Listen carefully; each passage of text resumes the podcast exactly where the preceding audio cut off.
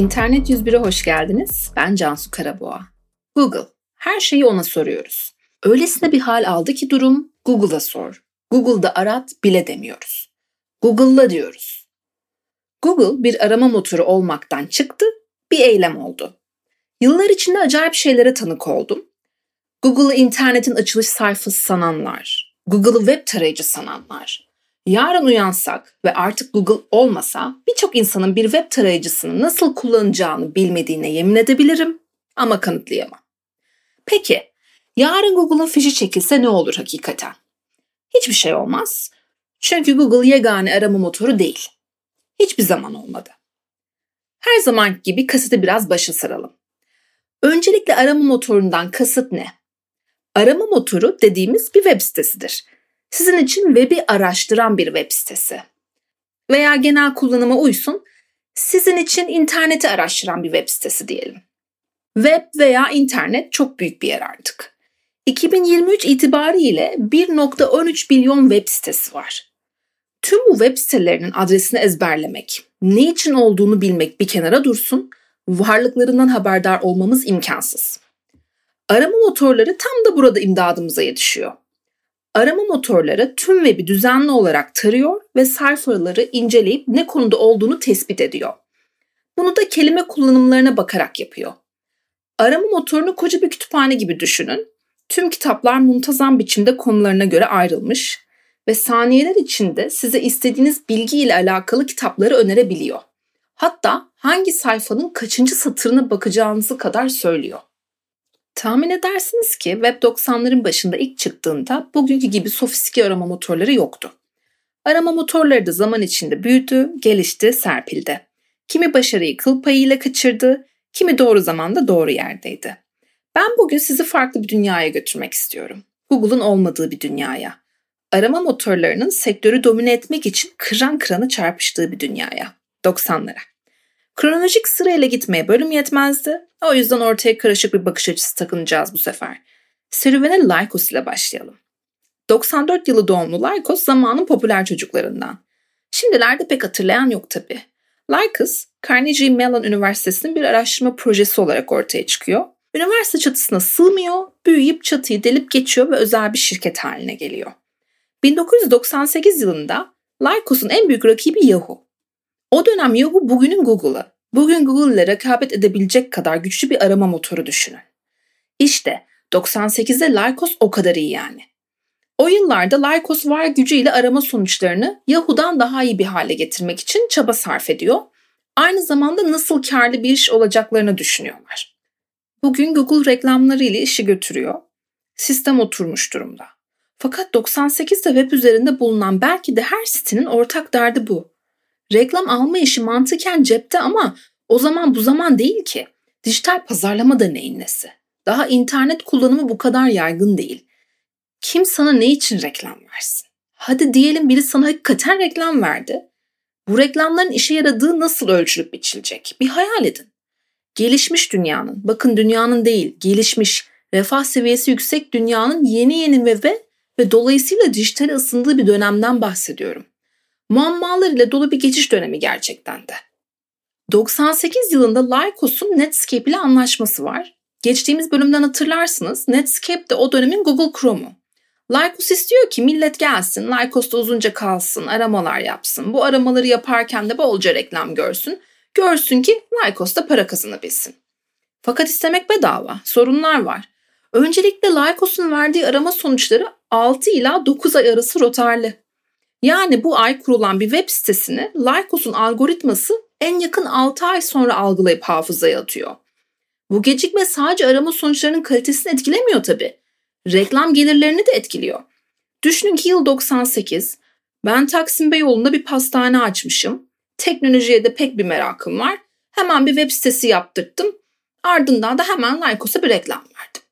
Reklamı verdim iyi hoş ama biri Lycos'a girip Taksim Beyoğlu pastane gibi anahtar kelimeleri yazıp aratsa benim web sitem arama sonuçları içinde olmayacak. Yani bir 6 ay kadar olmayacak. Komediye bakın. Şimdi ben Lycos'a sormaz mıyım kardeş bu ne periz bu ne lahan turşusu diye. Neyse ki bu sorunu da iyi bir algoritma ile aşıyorlar. Dertler orada bitmiyor tabi. Bugün olduğu gibi o zaman da sayfaların yüklenme hızı önemli. Hız olmayınca arama sonuçlarının kalitesinin bir anlamı yok. O dönem en hızlı arama motoru Yahoo. Lycos ise konu hız olunca listenin en gerilerinde. Hal vaziyet buyken Lycos'un mühendisleri şans eseri bir şey fark ediyor. Kullanıcılar Lycos'un yayınladığı reklamlara bakmıyor. Kasıtlı gözlerini kaydırıp reklamlara odaklanmıyorlar. Lycos'un pazarlama departmanı televizyon mantığıyla bol cafcaflı koca koca reklamlar koymuş. Fakat kullanıcılar asıl ilginç materyallerin alt tarafta bulunan minik yazılar, linkler olduklarının bilincinde. Biraz kafanız karışmış olabilir. Bugün Google bembeyaz yalın bir sayfa. Sadece bir arama haznesi var. Ne yazısı ne linki demiş olabilirsiniz. 98 yılı arama motoru modası günümüzden biraz daha farklıydı. Ana sayfalar kalabalıktı. Reklamlar var. Üzerine bir de çokça tıklananlar listesi. Bir köşede hava durumu. E tabi arama haznesinin kendisi. Sonra cıma ilgi çekici alt başlıklar var. Araba, seyahat, yemek vesaire. Duyan gelmiş. Cümbür cemaat bir yer. Kullanıcı haklı olarak enerji tasarrufu yapmak istiyor. Dolayısıyla kendileri için gereksiz yerleri es geçiyorlar. Şöyle önemli bir nokta var. O zamanlar daha kişiselleştirilmiş reklamlar yok.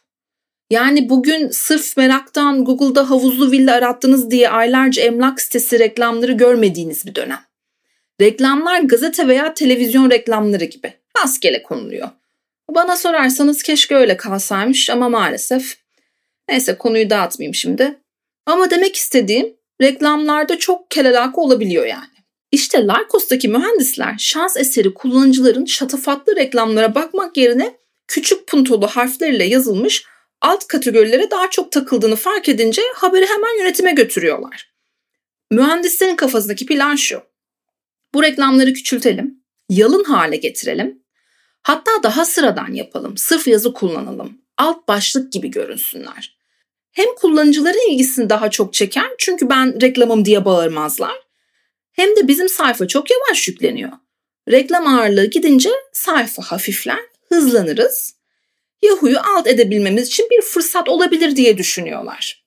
Haklı olup olmadıklarını hiçbir zaman bilemeyeceğiz. Çünkü Lycos'a para pazarlama departmanından giriyordu ve eski usul reklamcılığa alışan pazarlama ekibi için küçük puntolu yalın reklamlar başka bir gezegendendi.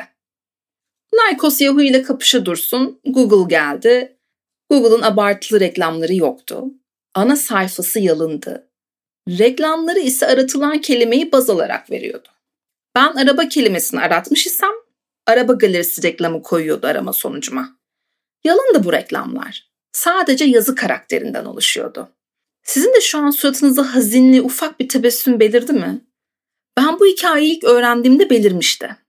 Ah be Laykos, ne vardı şu mühendislerin azıcık kulak vereydin. Ve gel gelelim zamanın efsanesine. Yahoo. 1994 yılında Stanford Üniversitesi'nde yüksek lisans yapan iki elektrik mühendisinin boş zamanlarında hobisine başlattığı bir web sitesiydi aslında Yahoo. Jerry Yang ve David Filo'nun ilgilerini çeken web sitelerini kategorileştirip belli başlıklar altında sunduğu oldukça mütevazi bir web sitesi. Yani ortada çığır açan yeni bir algoritma yoktu. Fakat hatırlayalım yıl 94, arama motorları daha emekliyor arama motorları henüz ipiyle kuyuya inilebilecek oluşumlar değil. O dönemin şartlarında Jerry ve David'in tavsiyeleri pek makbule geçmiş olsa gerek. Günümüze uyarlandığında akıl almaz bir durum. Bir tarafta Lycos var. Arka planında gerçekten ve bir tarayan bir algoritma ile. Diğer yanda Yahoo. Bildiğiniz insan gücüyle çalışan bir arama motoru. Yani bir nevi biz insanların hala algoritmalardan daha iyi olabildiği bir dönemde 90'lar. Şu an Google ile kapışın kapışabilirsiniz. Hadi bakayım. Yahoo'nun gücünü, rütbesini anlamak için birkaç örnek vereceğim. Yahoo henüz 5 yaşındayken Disney'den daha değerli bir şirketti. Sadece Disney'de değil, Ford, Chrysler, GM gibi efsane otomobil devleri bir araya gelse yine bir Yahoo etmiyorlardı. Yahoo bugün hayatımızda olan birçok teknolojinin de popülerleşmesinde öncülük yaptı. Mesela Yahoo'nun Yahoo Briefcase adında bir hizmeti vardı. Bu bir bulut hizmetiydi. Bugünün Dropbox ve Google Drive'ı gibi. 98 yılına gelindiğinde Yahoo hizmetlerini e-mail'e ekledi. Yahoo'yu bütünüyle pek hatırlayamasanız da e-mail hizmetini birçoğunuzun hatırlayacağını düşünüyorum. Ben 91 doğumluyum ve yahoo.com uzantısıyla biten e-mailleri gayet net hatırlıyorum şahsen. Tabii ki hizmetler e-mail ve bulut depolamayla sınırlı değildi. Alışveriş, iş ilanları, oyunlar, seyahat, harita, magazin ne isterseniz o vardı. Yani Google andırıyor değil mi? Sonracığıma Yahoo TV vardı. O zamanın YouTube olarak düşünebilirsiniz. Instagram benzeri bir uygulama olan Flickr da Yahoo'nun çatısı altındaydı. Yahoo Müzik vardı, zamanın Spotify'ı. Ve en önemlilerinden olsa gerek tıklama başına reklam modelinin öncüsüdür Yahoo. Anlatmak ile bitmeyecek gibi ama ben birazcık daha direneceğim. Şu artık olan hatta belki de klişleşmiş startup çalışma kültürünü yaygınlaştıran şirkettir Yahoo. Hani flip flop ile işe gelmeler, masaların arasına bisiklete binen çalışanlar, ping pong masası, sabahlayıp sağda solda uyuyakalan çalışanlar. İşte bu kültürü yaygınlaştıran Yahoo'ydu. 98 ve 2004 arasında Yahoo'da metin yazarı ve yaratıcı direktörlük yapmış Tom Parker şöyle söylemiş. Üniversite düzeyinde rahattı. David File ayakkabı giymezdi. Çalışmak için şort ve terlik giyebilirdiniz. Şirket kültürü hakkında okuduğum en güzel yorum Ford Minton'a ait. Kendisi 96 ve 2001 arası kıdemli sanat direktörüymüş. Her şey çok punk rock'tı diye anlatmış durumu. Her şey çok punk rock'tı. İleride bir şirketim olursa bu sıfatlandırma bizim için de kullanılsın isterim doğrusu. Sanırım Yahoo'yu anlatmak için bu kadar örnek yeterli ama yetmedi diyen varsa bir dolu link ekledim bölüm açıklamasına. Bunlar Yahoo'nun 90'lardaki reklamları. İzlemenizi tavsiye ediyorum. Gerçekten çok keyifliler. Nerede yayınlanıyordu bu reklamlar derseniz televizyonda. Hatta bu reklamlar öylesine sevilmiş ki reklamdaki jingle Guinness Rekorlar kitabına girmeyi bile başarmış. Şu an şöhret bir yere kadar tabii. Maalesef 2000'den başlayarak Yahoo düşüşe geçmiş, bir daha tam olarak toparlanamamak üzere.